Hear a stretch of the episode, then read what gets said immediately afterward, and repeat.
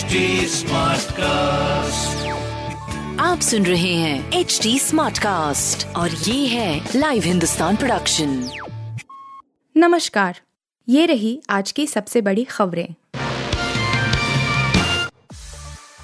बाहुबली नेता आनंद मोहन की रिहाई पर सुप्रीम कोर्ट से नीतीश सरकार को नोटिस। सुप्रीम कोर्ट ने गोपालगंज के डीएमजी कृष्णैया की हत्या के केस में उम्र कैद की सजा काट रहे बाहुबली नेता आनंद मोहन की रिहाई के खिलाफ दायर याचिका पर बिहार सरकार को नोटिस जारी किया है। दिवंगत डीएम की पत्नी उमा कृष्णैया ने आनंद मोहन की समय से पहले रिहाई के नीतीश सरकार के फैसले को सुप्रीम कोर्ट में चुनौती दी है। सुप्रीम कोर्ट ने राज्य सरकार से रिहाई पर जवाब मांगा है। आनंद मोहन की रिहाई बीते महीने 27 अप्रैल को हुई थी। उन्हें तड़के सुबह साढ़े चार बजे जेल से रिहा किया गया था। आनंद मोहन की रिहाई के लिए नीतीश सरकार ने कारा नियमों में बदलाव किया था। यूट्यूबर मनीष कश्यप को सुप्रीम कोर्ट ने लगाई फटकार, कहा शांत राज्य में अस्थिरता नहीं फैला सकते। राष्ट्रीय सुरक्षा कानून यानी एनएसए के तहत मामला दर्ज किए जाने को लेकर यूट्यूबर मनीष कश्यप को सुप्रीम कोर्ट से राहत नहीं मिली है। साथ ही एफआईआर को एक साथ कराने की याचिका को भी शीर्ष न्यायालय ने सोमवार खारिज कर दिया है। कोर्ट की तरफ़ से कश्यप को संबंधित उच्च न्यायालय में याचिका ले जाने के निर्देश दिए गए हैं। यूट्यूबर ने कोर्ट में रासुका को चुनौती दी थी। कश्यप पर तमिलनाडु में बिहारियों के साथ कथित हिंसा का फर्जी वीडियो शेयर करने के आरोप है। याचिका पर सुनवाई कर रही मुख्य न्यायाधीश D Y Chandrachud, justice P S Narasimha और जस्टिस जे बी पारदीवाला की बेंच ने कहा, एक स्थिर राज्य है, तमिलनाडु। आप अशांति फैलाने के लिए कुछ भी प्रसारित कर रहे हैं। हम इस पर विचार नहीं कर सकते। जम्मू कश्मीर के बाद अब राजस्थान में भी मिला लिथियम का महाभंडार। देश की धरती सफ़ेद सोना उगल रही है। जम्मू और कश्मीर के बाद राजस्थान से अच्छी खबर है, जहाँ भारी मात्रा में लिथियम का भंडार मिला है।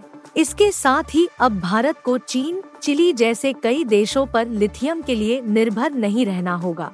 साथ ही लिथियम के लगातार बढ़ते वैश्विक बाज़ार के बीच इसे भारत के लिए खुशखबरी कहा जा सकता है। फ़िलहाल लिथियम डिपॉजिट्स के मामले में बोलिविया देश शीर्ष स्थान पर है। एक मीडिया रिपोर्ट के अनुसार, राजस्थान के डेगाना में मिले इस लिथियम रिज़र्व को लेकर जियोलॉजिकल सर्वे ऑफ़ इंडिया का दावा है कि यह जम्मू कश्मीर में मिले भंडार से भी ज़्यादा बड़ा है। कथित शराब घोटाले को लेकर मोदी सरकार पर बरसे केजरीवाल, बोले ईडी की नोटिस से घबरा जाते हैं लोग। दिल्ली के मुख्यमंत्री और आम आदमी पार्टी, आप के राष्ट्रीय संयोजक अरविंद केजरीवाल ने एक बार फिर दावा किया है कि शराब घोटाले के आरोप पूरी तरह फर्जी है। उन्होंने एक आरोपी राजेश जोशी को मिली जमानत का ज़िक्र करते हुए कहा कि कोर्ट ने जो बातें उन्हें जमानत देते हुए कही है, उससे साफ़ हो जाता है कि ना तो कोई रिश्वत दी गई है और ना ही ली गई है। केजरीवाल ने आरोप लगाया कि प्रधानमंत्री कार्यालय की ओर से घोटाले की कहानी रची जाती है और फिर इसके इर्द गिर्द सबूत तलाशने की कोशिश की जाती है। दिल्ली के मुख्यमंत्री ने यह भी कहा कि ईडी का नोटिस मिलने से लोगों की पेंट गीली हो जाती है, लेकिन संजय सिंह ने उल्टे जाँच एजेंसी के साथ ऐसा कर दिया। कब तट से टकराएगा मोचा तूफ़ान? मौसम विभाग ने दी बड़ी जानकारी। बंगाल की खाड़ी में बन रहा मोचा तूफ़ान उग्र रूप ले रहा है। मौसम विभाग ने भविष्यवाणी की थी कि 9 मई तक यह तट से टकरा सकता है।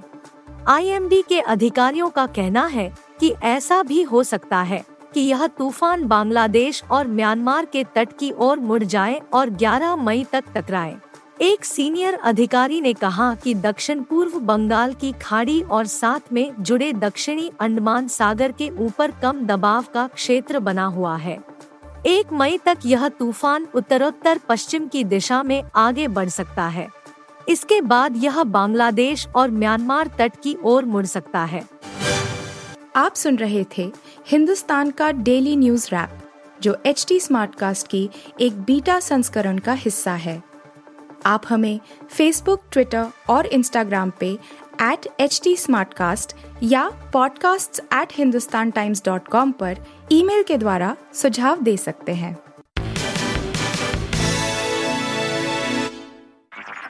आप सुन रहे हैं एच डी स्मार्ट कास्ट और ये था live Hindustan production HD Smartcast.